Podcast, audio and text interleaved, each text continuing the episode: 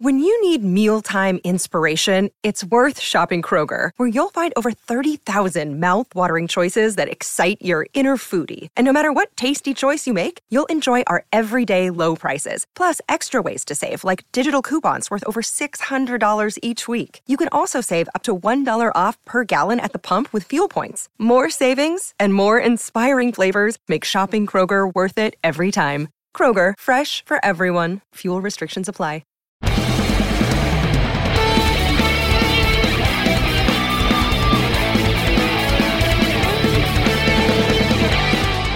Hey, everybody. Welcome back. What a weekend. What a couple of weeks to be a Mets fan. This has been uh it's been wild. This is the uh the drama that none of us really wanted or expected, but I'm sure that we're all deep down kind of enjoying it. Taryn, have you lost any hair this weekend? Uh big time. And I gotta admit, uh you know, so I have the here we go. Oh, series winning beer. We love it. Um, well, is that for is that for the Mets or the Mariners? That's for the the M's. It's for teams. It's LFGM M. across the board. That's right. And uh, I gotta admit something, Tim. What's up? I uh, I've been stomping around the apartment. I have been in a grumpy mood. I have been a terrible partner, yelling profanities about the Mets and saying, "Oh, they're dead." I have been very upset this week. You know, I think we're generally positive people, and uh, and that can take a toll when you feel like you have been wrong the entire time. And I felt that I had been wrong. And um geez, that day uh that the Mets were in second place, it wasn't fun. I hope that they don't do it again the rest of the year. How about that? See, I don't mind it, especially when you consider the circumstances around it. The Mets haven't played bad baseball. They've played about a week of bad baseball, and then they've turned it around, which is apparently not against the rules in baseball. You're allowed to turn it around if you're playing bad, which is always a cool thing. Um, you know, the Braves have been playing lights out baseball. You, I mean, the Mets could have been playing, I believe they could have won two out of three or, or at that pace and uh, and still been caught by the Braves. I, I believe they would have been caught this week if they played at a two out of three pace, which you know that's incredible. And what, what did they play? Like a like a 1.75 out of three or something like that? something like that. What would Yeah. what, two out of three would be uh, six? 66. Yeah, Yeah. six sixty seven winning percentage. And the Braves have been playing like seven thirty. So, I mean, I believe they would have caught up to them sooner or later. They caught up to them, and now both teams are kind of feeling the pressure. And I, I think the Mets' little downturn. I know Ron Darling was talking about it in the booth um, this week. How you could feel the pressure at you know when the Mets really weren't scoring runs with every pitch, with every at bat. You could feel that pressure mounting, and that's from outside looking in you have to think that that takes some getting used to. And by the end of the weekend, I mean, between Saturday and Saturday and Sunday, the Mets scored 20 runs and put up 30 hits. Yeah. So, what is the difference? Do you think that they've just bottomed out, or are you seeing something like in terms of better at bats that is leading to greater run production? Honestly, I mean, again, this is a very amateur look at things, but um, taking that pressure and, and, and just that comfort level that guys had all year, and, you know, seemingly that, that was out the window. Um, and and that's not really characteristic of this roster. You haven't seen guys, you know, slump in bunches. And there were still some guys hitting throughout the whole thing. I mean, we'll talk about the guys who have been uh, performing well as of late, but you know, just no no one looked, no one had that confident, cocksure look at the plate like they had been all year. Um, and I think, I mean, I, this is just again me throwing darts, I would point to the added pressure of knowing, okay, now Atlanta's actually either nipping at our heels or they've overtaken us. And it seemed like once Atlanta jumped over them, everything clicked. And, and it was, you know, it's been, I don't want to say smooth sailing, but extremely encouraging to see everybody kind of wake up, to see that confidence back. It's huge. Yeah. And and so specifically Lindor said that the group had hit a wall more or less. And I think that's pretty typical of a major league season, right? Like there's going to be ebbs and flows. You've talked about it all year. Like you more than anyone has talked about it, Tim. Like there there were going to be ups and downs in this and for the most part it's been up, right? What do you mean? No, I, I was saying like the Mets season, there or any baseball season, there's going to be ups and downs. And for the most part, the Mets have been up. And so for them to have like a bad week, Lindor to say that they've hit a wall, they lost four games in the last week, uh, two to the Nats, one to the Pirates, and one to the Marlins all games where they haven't had offensive production, but also where they haven't had great pitching. And so for this group to understand that they've hit the wall, they're going to try to get through it. The, uh, you know, Eduardo Escobar is the first of the group to kind of come back, but they've got more reinforcements on the way. Uh, I, I think that there's just an understanding in the clubhouse that they know that they are going to be in this battle all the way. And to have like a bounce back they did it in pittsburgh and then they've done it in miami. I, I just think that that speaks to the quality of the team and uh and their character. Oh i mean downtimes are unavoidable and yeah I, I don't want to sound like a broken record because we have talked about this when the mets have you know, hit the skids, and it's been very short lived each time they have. I mean, they still haven't lost more than three in a row all season. They they've had this uncanny ability to turn it around quickly, to not be affected by the outside static, to just find their rhythm, find their groove, and get back to what they do, which is win ball games at a very, very impressive pace. I think this weekend again, and it's the Marlins, and you don't want to overlook it. But as we've said a million times, you have to you have to eat against inferior competition. And lately, yeah, the Mets. All right, so let's. I'm going to take it back to August 15th. On August 15th, I'm sorry, August 15th, the Mets started their four game series against the Braves. That ended on the 18th. Uh, since then, I guess, and on the 18th, the Mets were three and a half up in the East. Since then, the Mets have only lost one series. They've lost. They lost two out of three to the Nationals. They they took three or four from the Phillies, lost two or three to the Nationals, took two or three from Pittsburgh, took two or two or three from Miami. Now, the losing the series to Washington and then losing that first game to Washington I mean, if you didn't, if you had no access to standings, if you had no, if if you were just jumping into social media Mets world at that point, you would think that the Mets were cooked. They were done. It, it was over. They were an awful team. They overachieved all year. This is not a ready for prime time ball club. Everything, all the evidence points to the opposite and I know this is probably a rhetorical question, but I can't wrap my head around why. And and and there's you know I, I don't want to get on fans for fanning as they fan. There's no wrong way to do this. No, yeah, no. Talk, talk to me because I've been that guy this week. Like I'm somewhat ashamed to say it. Maybe I'm not a good fan or whatever, but no, I, I've I've been kind of on the ledge this week. So, yeah, what you're saying, like you're saying it to me, it's fine. No, yeah, I'm just kind of venting, and, and, and it's more along the lines of I never, I don't want to change anybody's mind. You know, if you enjoy the high stress point of view of watching, of, of taking in baseball, more power to you. That that's just how you. No, I, you know, I think I, I don't enjoy it. I think no, no, that, not you, just in general, like fans yeah, in general. Because no, there's some out there who probably enjoy this, and there's nothing wrong with that. It is what it is. Yeah, I just don't understand it. not for me. I I hate on the on the edge. I would love for every game to be predictable and for the Mets to win all of them.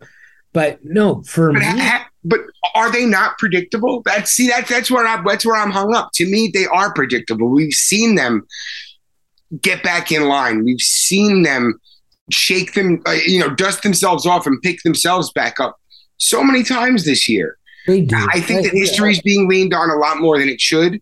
I think that um, their track record this year doesn't point at all to a team that's quote unquote collapsing. There's it, there's slumps. It's 162 for a reason, and it's beautiful. But there's you know teams just don't go out and win 80% of their games for four months like the Braves are doing right now. It just doesn't happen. Yeah, no, Um, that this the the Braves what they've done since June first is special. There's no way around that. Like what they have done is amazing, and and and it took that to catch the Mets. I think Yeah. you can say like, oh, 10 and a half games, they blew it. It's not. the Mets played at a normal pace, and that is true. And that's and that's where my tweet. Oh, I'm sorry. Go ahead. Go ahead. Oh, I think what happened specifically this week, right? The Mets losing to the teams that they did is incredibly frustrating. I'm not going to apologize for being frustrated by them playing like shit against the Nats or the Pirates or the Marlins because those are teams that are not actively trying to win. Well, well, uh, well, well, well, well, David, the flip side of that coin there, there's the underdog spoiler aspect, and that's very real. And I think that you saw Absolutely. teams that wanted to win when the Mets played them. And I think that woke the Mets up like, oh shit, these guys are not going to be walked over. And and I think that you saw that come out this weekend in Miami. I I would hope so, and maybe they pick up that vibe, and that's what they take the rest of September because those are the teams that they're going to be playing, and those are the teams that they can get fat on, and they've gotten fat on those types of teams all year. Um, eh, but I I don't think there's anything wrong with being upset that they played like poorly against those teams, especially that the pitching has not been good against those teams. But yeah, as much as I'm saying like those teams are not trying to win, that's like an organizational thing. I'm not saying that the players are not trying to win. Obviously, like all of the Marlins players want to do well. They all want to have like careers beyond this season. They want to play for winning teams. They they're playing for their next jobs as much as they pl- they're playing for this one. But I think that the vibe around the Mets losing the division lead, which they've gained it back, they're up a game and a half, Tim. But the uh, the the vibe around them losing the division lead would have been so much different if they had done it against like a winning team, as opposed to like them having a bad week against cellar dwellers, right? Don't, don't you agree with that? Yeah, I, I you know, the world, the Dodgers' world didn't end when they got swept out of Pittsburgh earlier. Exact. No, eh, at home against Pittsburgh, they lost all three games at home against Pittsburgh. Oh, I thought they, they got swept in Pittsburgh. I'm No. sorry. My apologies. Yeah, no. So that's the thing. Like, yes, good teams are going to still lose games Yeah. even at home. Dude, 162 and 0 is is unrealistic. Yes. One, 120 and 120 and 40 is unrealistic. But, you know, there's going to be there's so many different factors that go into the momentum needed to win a World Series. That's why you see so many wild card teams Yes. get hot and win. That's why you see teams back into- Giants. Yeah. back into the postseason and win. Yes. That's why you see teams like the 2001 Mariners, who were virtually unstoppable. 116 wins. Oh, one of the most fun, exciting, you know, and ESPN, ESPN two would carry their games and stuff like that at night. So you'd stay up late and watch them, and it, it was just a treat to be able to watch a team that efficient and effective. And they lost in the first in the first round in the divisional Yes. round. The Yeah, Yankees- I mean, oh. this is baseball, man. I know that I I believe Lindor was saying it post game a couple of nights ago, and he, he kind of leaned on it a couple of times. Like it, it's baseball, but that's it's the most poignant answer to any of this is that it's baseball. nothing is certain, nothing is sure, nothing is uh, everything. Almost everything is possible. It's baseball. It is. oh, just get to the show, get to the dance, and and and take it from there. And the Mets, I think they realized this week, especially with the Braves right up their rear ends, is that playoff baseball starts right now. Every at bat, every inning, every pitch. Taijuan Walker gutting through seven on Sunday. Like, you know, it, it, little things that the Mets were doing so well all year, but, you know, it's 162. It gets stale, it gets old. You got to shake yourself back up. You, you know, there's a whole bunch of things that kind of go into it. But it, right now, this is, you know, this is it. This is when this is when you flip those switches on and you don't you don't switch them off until the season's over over. Not the regular season everything. Until that last out those those switches have to stay on. As mentally grueling as it might be when it comes down to it it's decision making it's execution it's and that's across the board. That's from the coaching staff down to the players up to the front office everybody the little things is what's going to carry this very, very talented team further and further uh, to their to their pinnacle. And, and and I think that everyone here, me and you, and whoever's listening, can agree that this team's peak, this team's zenith, is a World Series title. It's a very realistic goal for this ball club, and there's there's going to be stiff competition, National League especially. This is going to be a very, very exciting postseason, Mets or not. But I I put this team up against anybody in a seven game series and a five game series with this pitching, with this the clutch genes that this team has worn. I mean, this is um it's a special ball club. I don't think there's any question around that. And it, you know, I think it's fair and it's it's understandable to live and die with this team, with any team, because, you know, we're a passionate fan base. But in the same respect, I think big picture and perspective are also very, very important when there's 162 games and a lot of different factors that go into what comes out at the end of a very, very long season. I hope yeah. I didn't draw on for too long. No, I, I, I agree with that, and I don't think that that any of that is to say that winning the division is not important. I think that we both agree winning the division is very important in terms of getting the buy, being able to set up your pitchers, not having them gassed. Especially given that, like, you know, both of our top pitchers, who are probably the two best in the world, honestly, both of them are older. Both of them are coming off of serious injury. And we need them both to be healthy for an entire postseason run. And a lot of that requires that things line up kind of perfectly. Like you never know uh, when this left side fatigue that um, that that Scherzer has dealt with, or the scapula kind of thing that DeGrom has dealt with are going to pop up. So we're kind of banking on like these these bullets coming at the right time. So I think that that is part of it, right? Like that there's a big part of it. And I think the other part of it is when something does happen, when Max goes out unexpectedly for 10, 15 days, retroactively, whatever, you need guys to step up. And I think that, you know, look at Peterson, Trevor Williams, who's done it all season. You know, again, it comes back to the little things, right?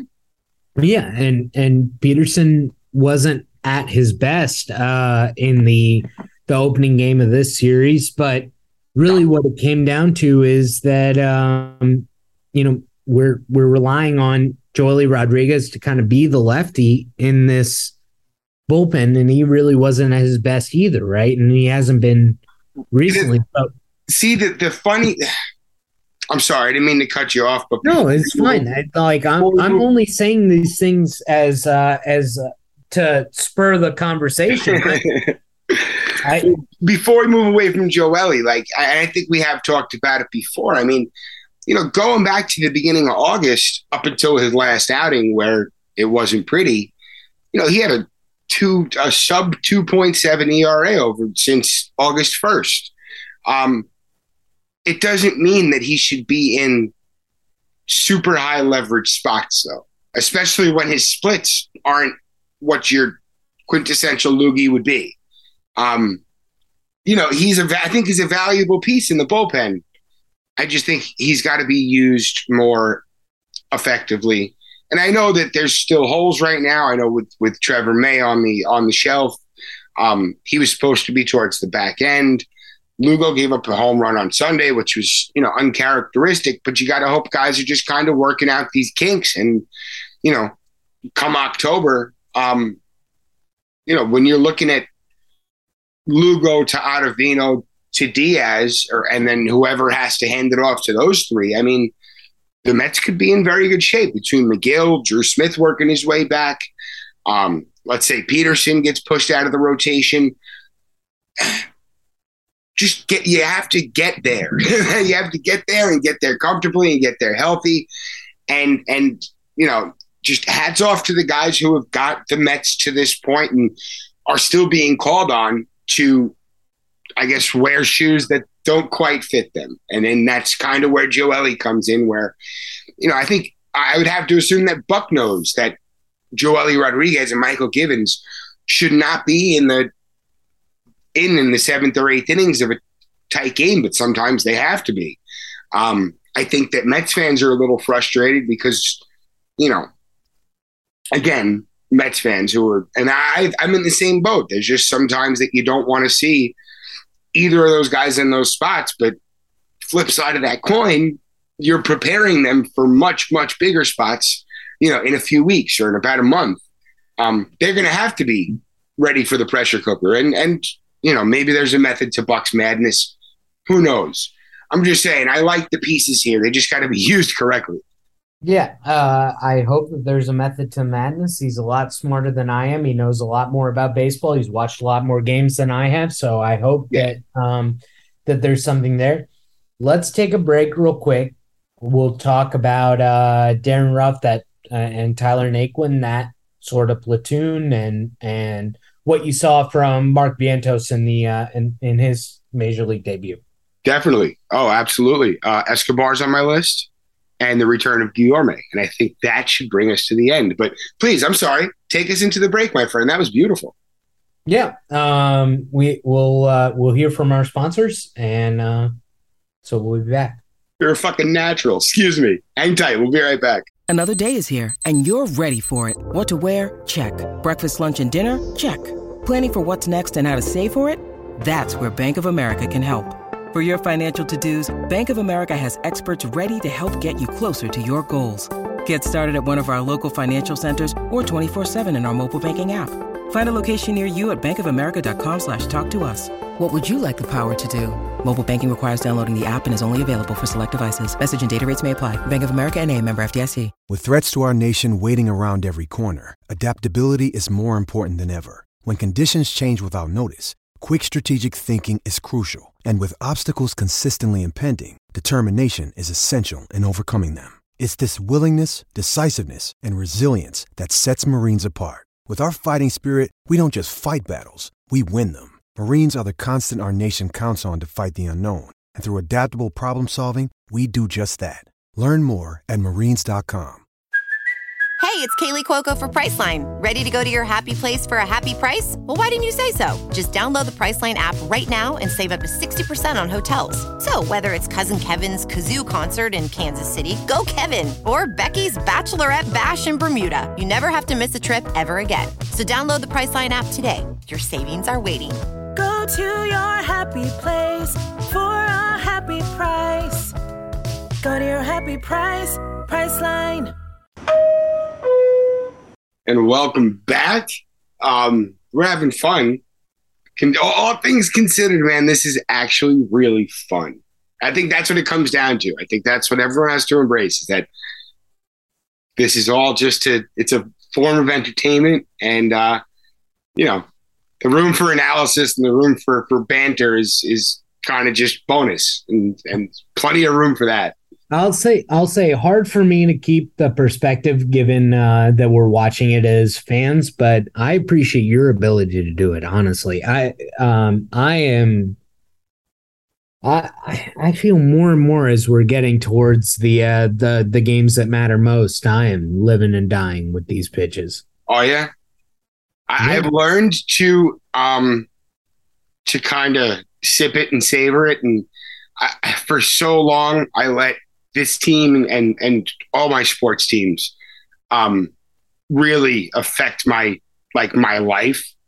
Um, yeah, and maybe this is just all a defense mechanism to to to stop that from happening, but like I don't let myself um get too wrapped up. I say that now. Let's let's see where we're at in a month, and if I start winning or losing big games, and I've got tears running down my face. Like, you know. Can I just say that uh, I think it is this team in particular for me. I um this is just such a great group and and I just really hope that they get a chance to to get what is the ultimate prize that that piece of metal at the end because they they this group really deserves it. Uh, I still think that this is the best Mets club in my lifetime. So let's uh let's talk a little bit more about uh who might re be rejoining this group. how it all shapes up. Okay, Mm. well, we got some guys returning very soon. We got some guys returning moderately soon. Let's let's let's Yeah. run through the, uh, So let's- list. Let's talk about the easy um ones first. So uh Scherzer he threw a bullpen yesterday and uh and Buck said that, that went well. So that bodes well for him being back in like a week and a half, right? Because he's backdated. Yeah, and it, it sounded like he was pretty at pretty sure that this wouldn't be a serious thing. Yeah, and so it might be just as much that they're trying to limit his innings against uh like middle lower table clubs as much as it is uh healthy. It sounded like you said tablecloths. I'm sorry, I giggled. My Yeah. apologies. Yeah. And um uh Trevor May also threw recently. He uh Buck also said that he was more or less fine. More or less fine. I like that. Keep Yeah. keep, it, keep it vague. Yeah. I mean, I, I, I don't think that we know exactly what we're gonna get from Trevor May. He's looked both uh bad this year and he's looked really good at times. Yeah. Uh he's done things like um strike out two out of three batters in an inning, and he's also uh given up a lot of hard contact. So uh wh- what do you think? What is his role on a postseason roster? What is Trevor May? May's? Yeah. Get big outs. That's everybody's role in the at least in the bullpen on a postseason roster. Sure. So, like, what's the big. scenario in which you're using Trevor May? Oh, I'm I'm I'd love to get him work because he's he said it in the past. He said it to the to the press corps. He's actually said it on this podcast. You know, going back to I guess probably going into his first spring training with the Mets. He spoke with us. Um, regular, consistent work is what brings the best Trevor May out. And so, you know, I, I'm hesitant to throw him directly into the fire without knowing that his command and his control and his feel for his pitches, which, you know, this is not just a Trevor May thing, this is an any pitcher thing. Once, once I guess, you know, not looking at it from a fan perspective, looking at it from a someone who's all right, who's going in next perspective. If Trevor May is confident in in his in everything he's doing out there, I, I put Trevor May out in any setup type situation, I'm- and I'm good. But I think getting them to that point is the crux of this entire process for him right now. And I, I don't know, like, you know, I haven't seen him throw any of his rehab, right? I haven't seen a bullpen, nothing. I mean, most of us haven't. But in the same respect, I think we've seen Trevor May when he's at his best, and that confidence is is palpable when it's there. I just, you know, Hefner and Co. have to get him to that point because once he's thrown with confidence, he's one of the best relievers in baseball. We've seen it. Whether he loses his command, whether he loses his control, whether he loses his confidence, something's always kind of gotten his way, or of course injury. Um, but you know, last year for probably well the last month or so that the Mets were in it, and then through the end of the year when they were pretty much out of it, Trevor May was outstanding. And nobody really took notice of it because the Mets were either falling apart or had already fallen apart and it was just too tough to watch for most, which I get totally. That was a really hard year. But um, I think Trevor May could be an X factor of sorts in October, especially if that confidence is there. And the Mets have a lot of guys that could be possibly in that position of X factor. Um, we were discussing a little bit offline about uh, David Peterson. Uh, where where do you see his role kind of shaking out in this last month? Do you think he's going to continue to be in the spot start role? And uh, if not, do you think he'll be paired with a kind of guy that maybe they don't trust to go as long, whether that's uh, Cookie or uh, Taijuan Walker?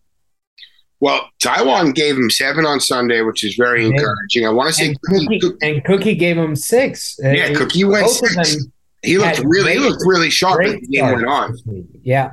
I, I want to say it was uh, Meek Phil, our buddy Meek Phil, who's also a friend of the pod, is over at the uh, um, at the Barstool with the Barstool Mets gang, and you know, I guess we were talking early in the game how uh, just I guess I mentioned he hadn't looked as sharp as he had, which is to be expected. I mean, he was on the IL for a while. His first start back was after no rehab starts, and he didn't look great.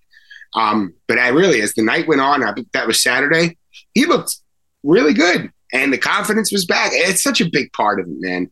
But uh, yeah, I'd love to see him employ that splitter and slider and work them off each other. And I think his cutter works off the slider, and that's even more impressive when he could do that. It's uh, he's a big part of what the Mets are trying to do, and whether it's him or Bassitt or Walker, they're going to be needed. The way that the playoff scheduling is, um, this isn't going to be a, a one, two, three, and turn it over again type situation. Um, between travel days and lack of off days, it's going to be, you know, all hands on deck, and that's that's I think that's what this team is built for, man. This is a lot of a lot of solid depth. Yeah, and I think we've talked about it on the podcast before, but for anybody that does not know, the uh, the playoff schedule has been changed this year. The NLDS schedule has one fewer off day, and and as does the uh, the NLCS schedule. So it is going to put more pressure on uh, fourth starters than you would have in other years. Now, to answer your question about piggybacking, Yeah, um, I think down the stretch during the regular season, I, I, you know, getting Williams a day, if something goes awry, uh, I think having Peterson stretched out, having Williams stretched out to be those long guys is great. I know Lucchesi made a rehab outing with Binghamton possibly on Sunday. Um, if he can be of any assistance, great. He's a you know he's a major league caliber pitcher. And he's eligible, right? Because he's been on the He's on the 60 days, so yeah, he Yeah. could be added. exactly. And Vientos could technically be added too. Um, yeah, as long as he's he's been on the forty.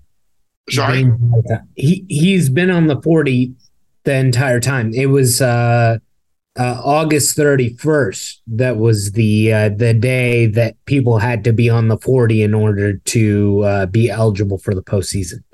yeah, yeah, and he was on the 40, so he's good. But like, say someone Yeah. like, uh, you know, someone who wasn't on the 40, they could always technically be added.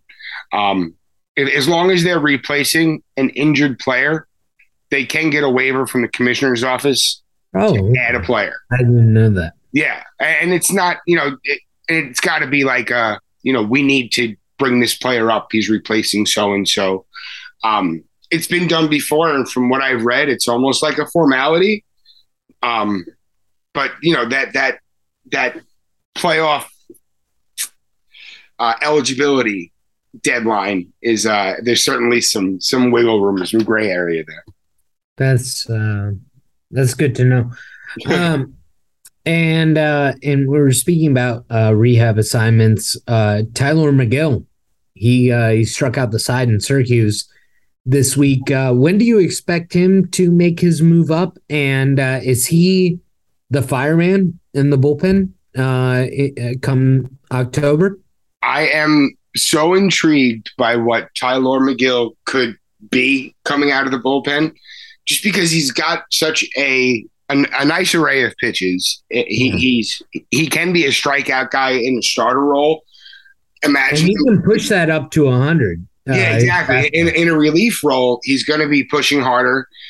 Even if he's going 98, 99, his secondary is going to work so much better off of velocity, which is, you know, that's just how it works. I think it's going to open up a lot more doors for him as far as keeping guys off balance, sequencing, tunneling, especially if I'm trying to remember his repertoire off the top of my head. He throws a four seamer, he throws a slider, he throws a changeup, and his slider and his changeup work off each other. There's one. I want to say there's one more pitch that he throws. Gosh darn it, I can't think of it. I don't even know if I'm correct, but if if, if he if he has Statcast open, please do.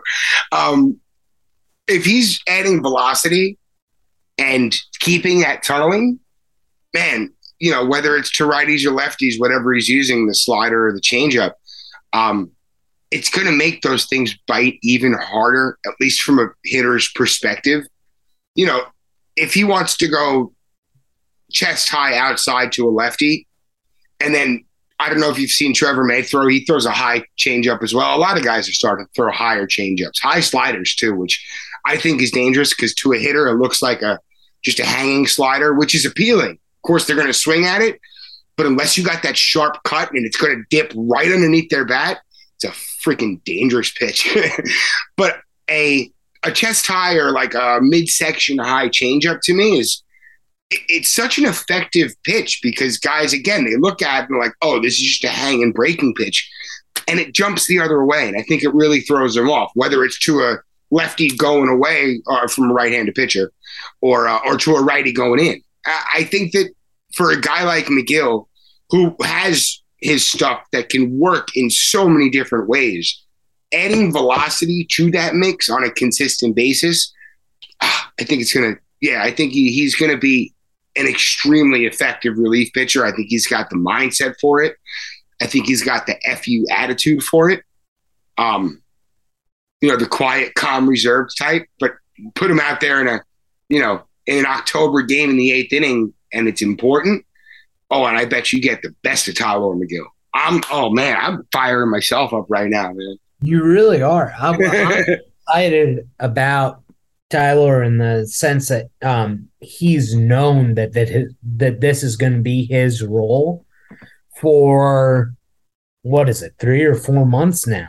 He he's yeah. known ever since he got injured that that when he comes back, he's going to be the guy out of the bullpen. And I think that opens the door for him uh, and and Ottavino to kind of share that uh, setup man role. And and so if he comes back and he throws hard and he's still able to get both sides of the plate out, I, I, I think that that sets him up to be a, a setup man, which I think is massive because that's what the Mets are waiting on. I, I, think is just to have somebody that is reliable in terms of getting to Diaz and um, our guy uh, Ottavino, who nobody thought was going to be at this position, but really has been fantastic the entire year, except for rare instances. He, uh, early on, early on, he was shaky, but otherwise, I mean, the second half, him, Diaz, and Lugo have been three of the best relievers in the National League.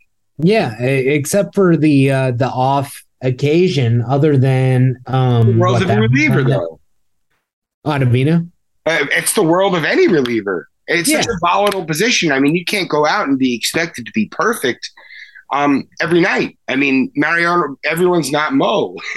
everyone's not Edwin Diaz. And even Edwin Diaz, we were talking about it a few weeks ago. He looked shaky and good on him for being able to reel himself back in in the moment as opposed to going on a, a week long freaking bender, not like a a substance bender, but like a, a, you know a stuff bender where he, he just doesn't he can't find the strike zone. He's leaving him over the heart, whatever. Um, but even Mariano Rivera, as good as he is, uh, also yeah, you know, they're pitchers. They're humans. They they lose the. They lose their feel for their stuff. It's always going to happen. It's about you know getting yourself back in order as quick as possible and. I mean, I know we have orange and blue tinted glasses on when it comes to this, but I really mm-hmm. think that not just the pitching staff, top to bottom, you look at this whole roster, you look at the whole coaching staff, the whole culture, the vibe, you were talking about it in the first half.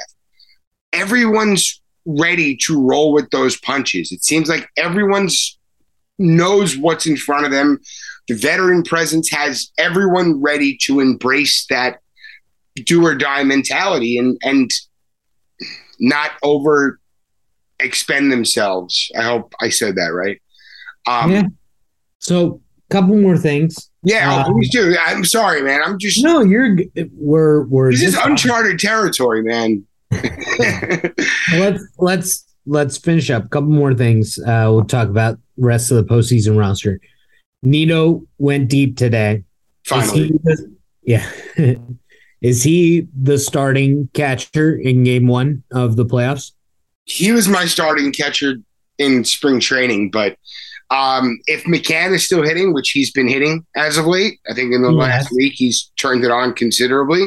Above 300 the last. Oh, I don't know if that's sustainable, but let's just say that he's still hitting and he's still in the, you know, he's still somewhat reliable from the plate. Um, mm-hmm. I think a true platoon is going to be the way to go. And I, I wouldn't totally be against it, but Nido receives this staff so well, and everyone looks so much more comfortable pitching to him. Um, yeah, game one, Nido gets the nod. Okay. And uh, Dom Smith went deep this week in Syracuse. He obviously doesn't have any role probably with the Mets in uh, in 2022, but do you think he has any role with the Mets in 23? Uh, is he uh, is he going to get moved uh, in the offseason? Is he non-tendered? What do you think? I think he's going to be non-tendered, and I think this is going to be one of the more gut punch non-tenders in recent memory. Um, you know, there Dom was a first round pick. Dom battled through a lot yeah, Mets to, to really find a peak with the Mets, and he did. As short-lived as it was, um, he found a peak. The 2020 season was outstanding for him. Second half 2019 was terrific. He found a peak, and at some point, we I know we just talked about being comfortable and being confident. That all kind of just fell apart, and and I think you know there's a lot that goes into what happened there, and I think that Dom spoke a little bit about it in some, you know, through some media outlets.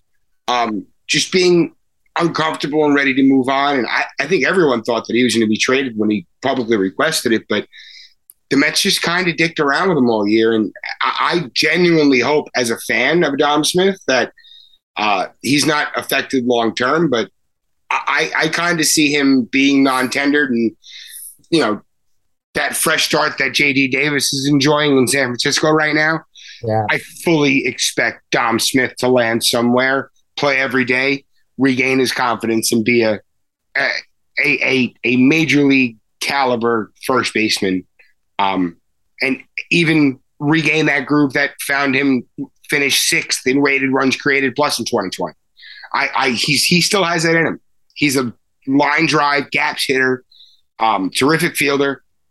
He can find a spot. And, and whether it's in Baltimore, who's been picking up guys and getting the most out of them all year, uh, maybe it's in Boston, you know, Dom's going to land somewhere and he's going to be fine. I really genuinely think that. And I just hope the Mets didn't mess him up that bad. Oh, so you heard it here first. Simply amazing.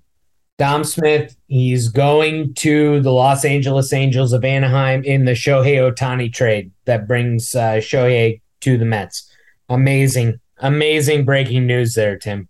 Well, you know, I, I, I do have to keep my sources um, very protected in this in this case. But you know, if the Mets are going to get Billy Eppler. Billy Eppler. no, it's it's it's it's Illy Bepler, bro. It's it's it's his long, long, long. It's like fourth cousin, twice removed or something. But yeah, Illy Bepler. He's my buddy. Um, no, between Ohtani and Trout and the the impending sale of the Angels. Um, a year ago, I would have said, yeah, like why would we be laughing about it? Just talking about, oh yeah, Dom Smith and Luis Guillorme for for for Ohtani and Trout. Shout out to Brian. What's up, comeback Brian? That's my boy. Um, but you know, you have to actually think that if those guys go on the market, the Mets are going to blow everything up to to make a push, and, and probably land on their feet and hit the ground running doing so. And, and it's just uncharted territory. I don't know what to think as a Mets fan right now. No, I, I get yeah. why I get everyone's kind of all twisted up when the Mets lose a couple of games. Or they look shitty for a couple of games. They get all all wound up because we're Mets fans. We've been down this road so many times, but I don't know how many times we can tell you guys this is different. Everything is different. They might lose this year. It might be an extremely disappointing ending almost to certainly 2022. will. But I, I mean, like the, you think about the the percentages. Yeah, I mean, they they almost certainly will not do the thing that we want them to do at the end that none of us have ever gotten to enjoy. no, Almost certainly, just because those are the odds. But in terms of like teams that have a chance, they're right up there. Yeah. Oh, absolutely. right there. They might. They might do it. They- even even as much as like all of us like freak out about every single game and which there's nothing wrong with that right like it, it's just if you follow baseball it's just so many games not be upset if you watch bad baseball yeah. um I, and you know, I think bad baseball coinciding with injuries, coinciding with guys getting used to being in new places. I mean, coinciding with the team behind you never losing yeah. I mean, there's a it's a perfect storm of an exciting September. I I mean, look at Luis Guillorme, and a lot of people have pointed this out how the Mets kind of lost their footing as a team. Not the Braves, notwithstanding, just kind of lost their footing, their their their rhythm once Luis Guillorme hit the shelf. Um, that kind of makes sense. He's a glue guy. We've always said that. Shout out to Simply Amazing Podcast for always being fans of Luis Guillorme. Hi, Andrew. Me and Andrew had probably the, the the most heated. It wasn't an argument, but it was the most heated conversation probably ever ever had on this show. And this was way back when. This might have even been before it was called Simply Amazing, but um, it was about Luis Guillorme, and I was sure that he was a major league caliber player, and Andrew was not so positive. And was this And- after the 22 pitch at bat oh, this was well before the 22 pitch at bat. This was Oh, this was- wow! You're ahead was of it. early on, and then You're way Andrew was ahead of it. when Guillorme hit that big home run in 2019, end of end of the year, like last week against the Nationals. T- 2019, mm-hmm. possibly 2020, but I think 2019. And he started to come around. And then this year, I mean, Andrew and everybody else, they're just, you know, they get it. They're looking at Luis Guillorme and say, oh, this is what, every, I mean, it's not just me. This is what many, many Luis Guillorme diehards are talking about. Ernest, Ernest Dove, we got to shout out Ernest. Uh, Jacob, of course, was all over this. Um, you know, Luis Guillorme, his contact skills reminds everyone of uh, of Jeff McNeil. His glove skills remind everybody of Jeff McNeil. But you know, this year we've seen that Luis Guillorme is his own player. It's his own brand of baseball player. it's his own brand of play. He's just um, he's not built like many other ball players. I think the Mets missed that genuinely. And I think once once he comes back, especially now that Escobar's found his stroke, like considerably found his stroke. We haven't even really talked about how ridiculously hot Eduardo Escobar, aka Eddie Barrels, is right now. Um, he's he's picked up where Canha left off. Canha was on that ridiculous streak. He's right there. Same same as McNeil. Canha's still on it. And so is McNeil, man. You know, it, it's amazing when every when all the pistons are hitting, how smooth this engine runs. But that's besides the point. With Guillorme coming back, with Escobar doing what he's doing, with Ruf and Naquin, and to an extent Vogelbach, who's looked a little bit better at as, as of late. Same thing with Naquin, but Darin Ruf does not look good. Um, and he was expected to be a big part of this DH bench bat, you know, group triumvirate, whatever you want to call them. I think that with Guillorme coming back and the versatility on this roster, it's really to put guys in tight spots as far as having to earn at bats. And hey, if, if that means Darin Ruf is not going to get consistent playing time and has to come off the bench very cold and produce, I mean, he kind of made his own bed in that sense. I think yeah. Naquin's going to serve more of a purpose just because of his fielding capabilities and uh, the fact that he has looked more capable at times. Um, but, but you think that that's why that's why they started Ruf today, right? Is just to g- try to get him going. you got to get him going. Oh, this is uh, Mets Mets years of law of yore. Um, yeah, I, I, don't. I still don't understand hitting him in the five hole, but it is what it is.